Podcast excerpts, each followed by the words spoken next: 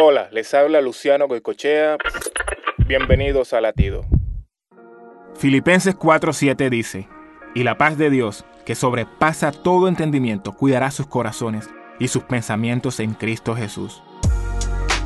Pablo estaba encarcelado cuando escribió esta carta a los filipenses, un prisionero alentando a personas libres a no estar preocupados por nada.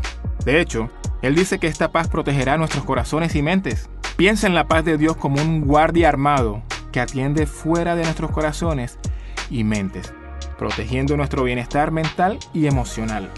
El apóstol Pablo aprendió a estar en paz independientemente de sus circunstancias externas. Él realmente entendió la paz sobrenatural y poderosa de Dios.